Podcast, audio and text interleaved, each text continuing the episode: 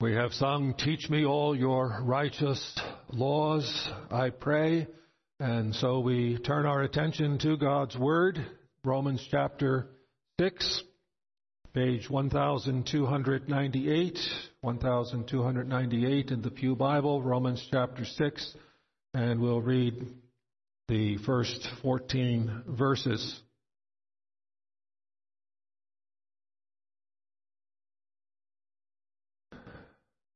Romans 6, verse 1. What shall we say then? Shall we continue in sin that grace may abound? Certainly not. How shall we who died to sin live any longer in it? Or do you not know that as many as were baptized into Christ Jesus were baptized into his death? Therefore we were buried with him through baptism into death, that just as Christ was raised from the dead by the glory of the Father, even so, we also should walk in newness of life. For if we have been united together in the likeness of his death, certainly we also shall be in the likeness of his resurrection. Knowing this, that our old man was crucified with him, that the body of sin might be done away with, that we should no longer be slaves of sin. For he who has died has been freed from sin.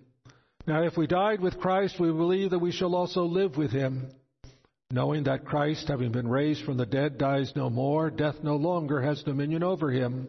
For the death he died, he died to sin once for all, but the life he lives, he lives to God. Likewise, you also reckon yourselves to be dead indeed to sin, but alive to God in Christ Jesus our Lord. Therefore, do not let sin reign in your mortal body, that you should obey in its, its lusts. And do not present your members as instruments of unrighteousness to sin, but present yourselves to God as being alive from the dead, and your members as instruments of righteousness to God. For sin shall not have dominion over you, for you are not under law, but under grace. As far the reading of God's word, may He add His blessing to it. In conjunction to, with that, let us read from the Heidelberg Catechism, page 878 in the back of the Psalter hymnal, Lord's Day 16, continuing to explore the meaning of the phrases from the Apostles' Creed. Lord's Day 16 on the bottom of the second column on page 878. Why did Christ have to suffer death? Because God's justice and truth require it. Nothing else could pay for our sins except the death of the Son of God. Why was he buried? His burial testifies that he really died. Since Christ has died for us, why do we still have to die?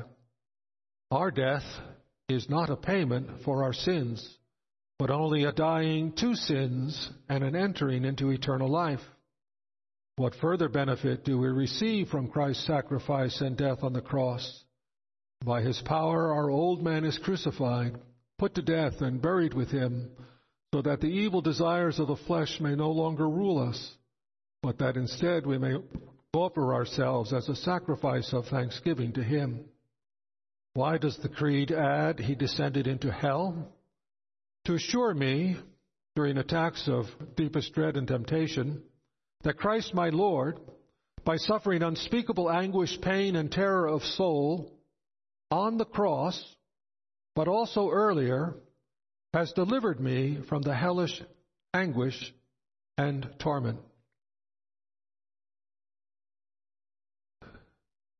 Beloved of the Lord, when King David was my age, he called for his son Solomon to give him final instructions. And he introduced those final instructions by saying, I am about to go the way of all the earth. I am about to go the way of all the earth. He knew he was going to die soon. And he chose to express that with those words I'm about to go the way of all the earth. And he is absolutely right. Everybody dies. You who are of mature years well remember the generation of your grandparents. Like the generation of my grandparents, they're all gone. And if you're of mature years, perhaps uh, a senior citizen, it may also be the case that the generation of your parents are all gone. When you were young, you knew lots of people who were older than you, and they've all died. It's also the case that if you're of mature years, you know some young people who have died. It is the way of all the earth. You who are young now, look around you, see the gray heads, and know that they're not going to be there much longer. It's the way of all the earth. We're all going to die. And so tonight we want to consider this matter of death. And the Catechism asks the question, why did Christ have to suffer death? But before we answer that directly, let's be clear in our minds what death is. What is death? How would you define death? Our society, our culture defines it as the cessation of brain waves or the cessation of heart activity. The heart stops beating, the lungs stop breathing, and the brain stops working. And when uh, there's no brain waves, uh, then you are clinically dead. Not that everyone who dies has to be measured to see if that's the case. It's usually quite obvious. But uh, that's, that's how our society measures death. But that's certainly not anywhere near a biblical understanding of what death is. The first thing we need to remember with regard to death, as far as the Bible is concerned, is that death is punishment for sin. The day you eat thereof, the day you sin, you will die, said God. And the New Testament says, the wages of sin is death. The soul that sinneth, it shall die, says the prophet. That's what death is. It's punishment for sin. But, but what, what does it consist of? What is that punishment? What is it? Well, the simplest way to understand it is separation. Separation. Separation from that for which you were created. And you were created basically for two things. You were created for God, and you were created to live in this place. You were created to live in a place and live in that place with God. God put Adam and Eve, He made them of the earth so that they truly belong on the earth and uh, he then came down to dwell with them on the earth. That's what made paradise so wonderful was the fact that God came down to the earth to fellowship with them. Well, death means being cut off from God, and it means being cut off from the place for which we were supposed to have fellowship with God, cut off from the earth.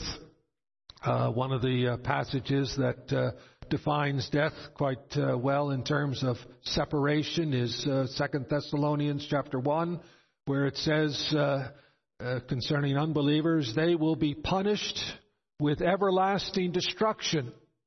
And then Paul describes what that everlasting destruction looks like. They will be shut out. They will be shut out from the presence of the Lord and from the majesty of his power. They'll be shut out from his presence. You know, we uh, sang in the first song tonight that the Lord is far from the proud and uh, hard hearted. Uh, he withdraws from them. He separates himself from the wicked.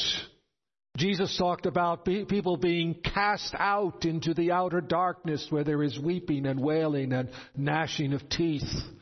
It's to be separated from God, separated from the majesty of His power. Majesty is another word for the glory and the, the wonder and the splendor. The psalmist in Psalm 80 talks about let your face shine. And uh, the song that we said uh, sang says, "Don't frown at us anymore." Uh, it wants us to his face to shine as opposed to frown. He either frowns or he shines. He frowns or smiles, and uh, the shining face is the smiling face, and that's what we want. We don't want his frown from a distance. We want his smile and his shine uh, near, close at hand.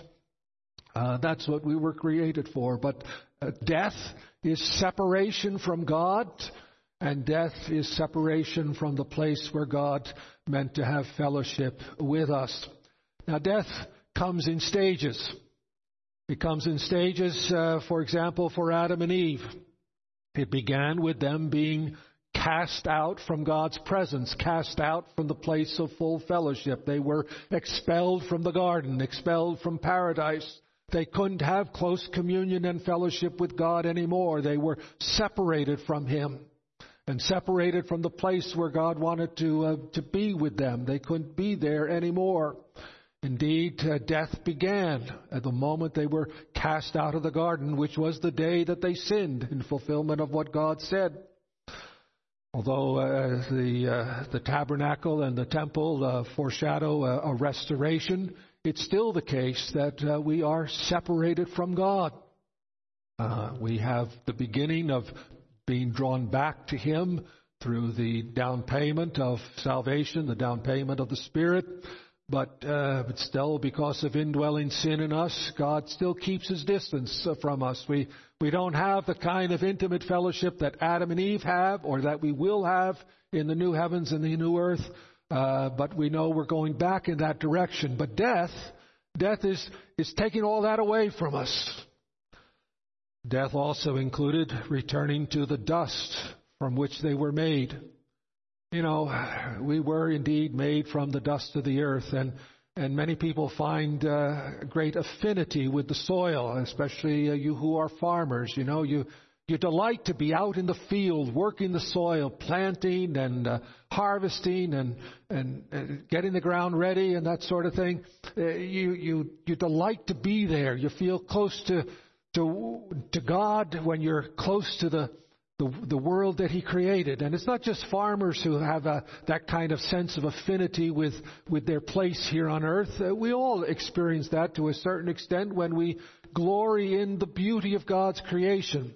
Uh, the birds and the flowers and the sky, the sea, uh, the wonders and the beauty of His creation, when we see the majesty and glory of it, the heavens declare the glory of God and the firmament His handiwork, and our heart thrills to, to see the beauty of this place. And that's all a good thing that you feel at home here because this is the place that God created for us. He created us to be here. But then we sinned and we forfeited our right to be here. And so God takes us away from here, and we return to the dust from which we were made. That's part of death. First, we are separated from Him, then we are separated from our place here on earth, and we can't enjoy living on the earth anymore. But that's not all there is to death. Death goes on. It goes on to eternal destruction. We uh, read uh, two weeks ago from John 5, John 5, verse 28 and 29. All that, in the, that are in the grave shall hear his voice and shall come forth. They that have done good, that is the good of believing in Jesus, they who have done good unto the resurrection of life, and they who have done evil unto the resurrection of damnation. I shudder even to say the words the resurrection of damnation. The book of Revelation calls this the second death. And thankfully, those who are united to Christ in his first resurrection have nothing to fear the second death. It has no power over them. But for those who are not united to Christ, this second death is that eternal destruction from the presence of God in that lake of fire that burns forever and ever. It is too awful to comprehend. It's in the flesh. There's a resurrection of the wicked so that in body and soul they will experience the wrath of God for all eternity. Not on the earth, but in this place of fire and weeping and wailing and gnashing of teeth, this outer darkness where God's smile is never seen, where only his frowning power is felt. That's death. That's the ultimate death, the ultimate punishment for sin. First, God withdraws, then he removes us from our place, and then there is that ultimate second death in that lake of fire, the resurrection of damnation. If you're afraid of death, you're smart. it's not something to, to toy with. It's not something to take a chance about and think, uh, you know, well, maybe maybe it's not really real or not. this is something that is certain and sure. God has revealed it in His Word. His Word is true. His Word has been confirmed by signs and uh, uh, miracles again and again by those who brought this Word so that uh, it is beyond dispute. And our own consciences tell us that indeed we have fallen short of the mark and we deserve to be punished. This is an awful thing. The wages of sin is death, separation from God, from our place, and being cast out into the outer darkness forever. Parenthetically, I might add that this understanding of death, which I believe is a biblical understanding of death, is totally incompatible with evolutionary theory. Those who uh, try to uh, propose uh, theistic evolution, that is, an evolutionary process over millions of years where human life evolved uh, from the primordial slime and uh, single celled life forms that evolved uh, under the direction of God into human life forms. Someone who tries to uh, adopt that theistic evolution, evolution under God's control, will have to say that, you know, those single celled uh, life forms, the first ones, they died. And uh, when they evolved into multi cell life forms, those died too. And when uh, they evolved into monkeys that uh, supposedly evolved into human beings, there were lots of deaths along the way. Death is natural in evolutionary theory, whether it's theistic evolution or atheistic evolution. Death is part of uh, of the theory, and it's it's not at all punishment for sin. And those theologians who adopt a theistic evolutionary point of view, uh, some of them are honest enough to recognize that they have to redefine death, that they can't view it as punishment anymore, which goes right to the heart of the gospel. Right to the heart of the gospel, because if death is not punishment, then Christ's death was not a satisfaction of the, the justice of God.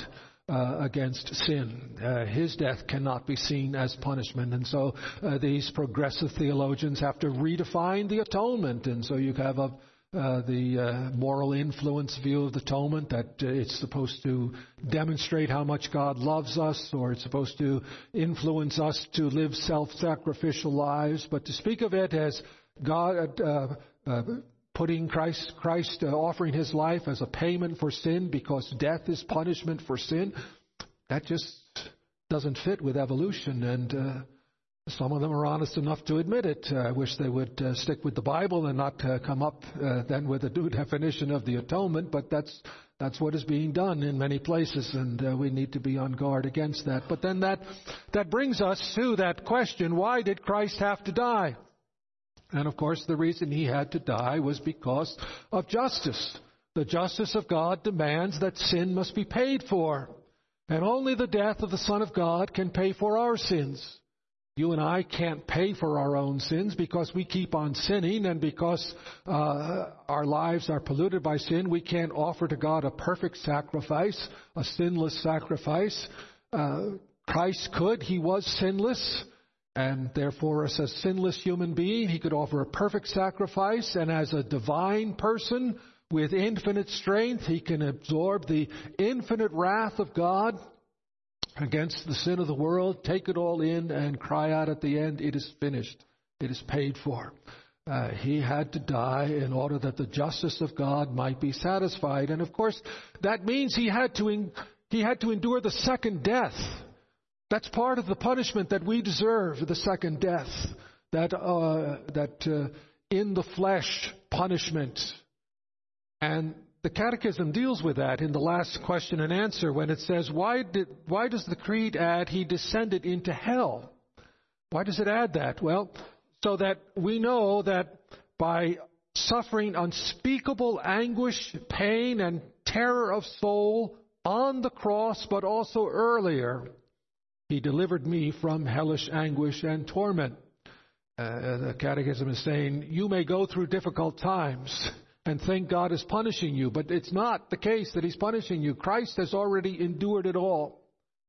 Now, many people are misunderstand the Apostles' Creed because it has a series of sequential events followed by one that is not sequential. And it's, it's not obvious that it's not sequential if you're not familiar with biblical theology. Uh, he was crucified, dead, buried, descended into hell.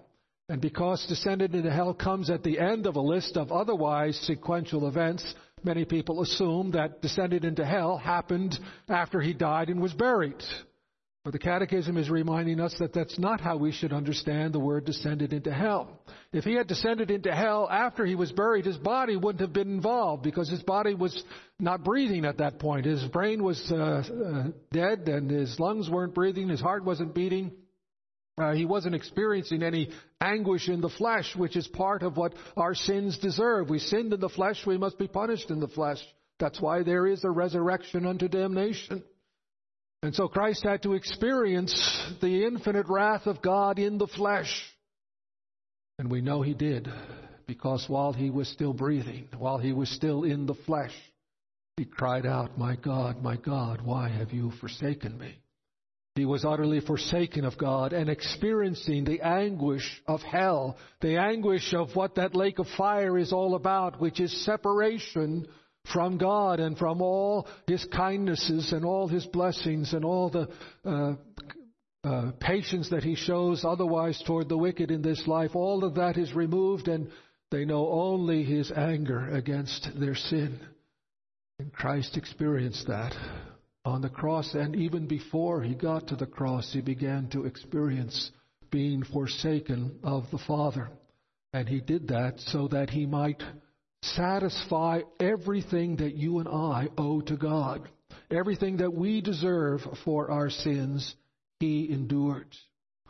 Well, the question comes then if he did all that for us, why do we still have to die? And the question, the uh, the answer, of course, uh, can be stated a little different than the Catechism. Uh, we we could say, well, we don't. we don't have to die. What what the Catechism says is that death has been transformed, and that's another way of saying uh, it's not punishment anymore. And if it's not punishment, it's not biblical death. It, it's similar in that uh, we uh, we return to the dust from which we were made, but it uh, it becomes a blessing because uh, as Paul says in Philippians 1:21, uh, for me to live is Christ, to die is gained. How can it be gained to be taken from this place? Well, because he says in 2 Corinthians 5 8, to be away from the body is to be at home with the Lord. We know that when uh, our bodies die, our spirits uh, go to be with God. And so we can join with the apostle in singing, O death, where is your victory? O death, where is your sting? The sting of death is sin, and the power of sin is the law. But thanks be to God who gives us the victory through our Lord Jesus Christ. Now, when a Christian dies, we uh, celebrate the fact that they have entered into glory and are uh, with God, and that their, their life of suffering and their life of sin is over. Their body is still subject to decay, but at the resurrection, even that also will be overcome. Their body will be restored, spirit and body reunited, and we will be with God on the earth uh, forever and ever, living in His presence, in the in His presence and in the majesty of His power. Uh, this is uh, a, a, wonderful transformation for the Christian, and therefore uh, uh, precious in the eyes of the Lord are the death of his saints. We know that uh, he uh, takes us to be with himself, and so we do not need to be afraid of death. Death also, when we know that it is approaching, uh, focuses our minds and focuses our hearts. When David knew that his time was about to come, he, he wanted to get things all straight and uh, that's what uh, we do too. If we have uh, the opportunity, knowing that uh, our life is going to come to an end, uh, sometimes relationships that have gone unmended for a long time get mended, and uh, we learn not to love the things of this world that are perishing, but to desire more and more the things that are with Christ at His right hand, and we we learn to look forward to the coming of the Lord. The, uh, it is uh, a blessing that uh, we know that we're going to die and that we can prepare for it by believing in the Lord Jesus Christ and putting our old nature to death, which is the last thing that the Catechism deals with here. It says that uh, already now there is benefit to you by the death of Christ because you are united to Christ by faith. You're united with Him in His death and in His resurrection. You have been uh, set free from the power of sin. It no longer uh, enslaves you, but you are free now to be a servant of God. When I was pastor in Orange City, there were two men in the congregation who have now gone on to glory who were prisoners of war in World War II. One had been a prisoner in a prisoner of war camp in Germany, and one in Japan. And when they were prisoners of war, they were not free men. They were under taskmasters, cruel taskmasters who uh, tortured them and uh, punished them and uh, controlled every moment of every day. They were not free to do what they wanted. But then the liberating forces came and they were set free. And when the, the, the, gates of the prison were opened and they came out, they, they celebrated the glorious freedom that they had. Now, all the effects of their imprisonment uh, were not immediately wiped away. In fact, uh, they spent the rest of their lives recovering slowly, day by day, recovering emotionally, psychologically, physically from the, the trauma that they had been put through in the camp. Uh, but uh, nevertheless, they were free and uh, they were being healed. Well, that's that's sort of like what we are. When we were uh, still outside of Christ before we became Christian. We were enslaved to a terrible taskmaster, Satan, who, who ruled our lives. But that slavery has been broken.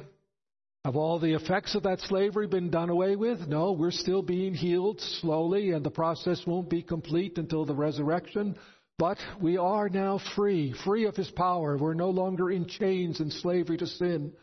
We are free to begin to serve God with all our heart and soul and mind and strength and begin to uh, do righteous deeds, even though they be small. Uh, even among the most holy among us, there, we only have a small amount of righteousness, but nevertheless, it is true righteousness done to the glory of God in gratitude for what Christ has done for us in setting us free. And, and that's a present benefit of uh, the death of Christ for us. Uh, the knowledge uh, of uh, our death and of Christ's uh, death for us assures us that uh, we will uh, indeed be set free from the power of sin and death and made heirs of eternal life. May God give us such faith. Amen. Father in heaven, we thank you for the death of Christ on our behalf. We thank you that he went all the way to death, including even the second death experiencing uh, the fullness of hell while hanging on the cross in his body. We thank you that he did that so that we never need be afraid of uh, what uh, is happening to us, that it might be punishment. We know that he has borne it all. And we thank you that uh, our own deaths in this life have been transformed into a glorious transition into your presence. And pray that we might live now as men who have, and women and children who have been set free from the power of sin by a union with Christ in his death and resurrection. We ask this all in Jesus' name. Amen. Let us respond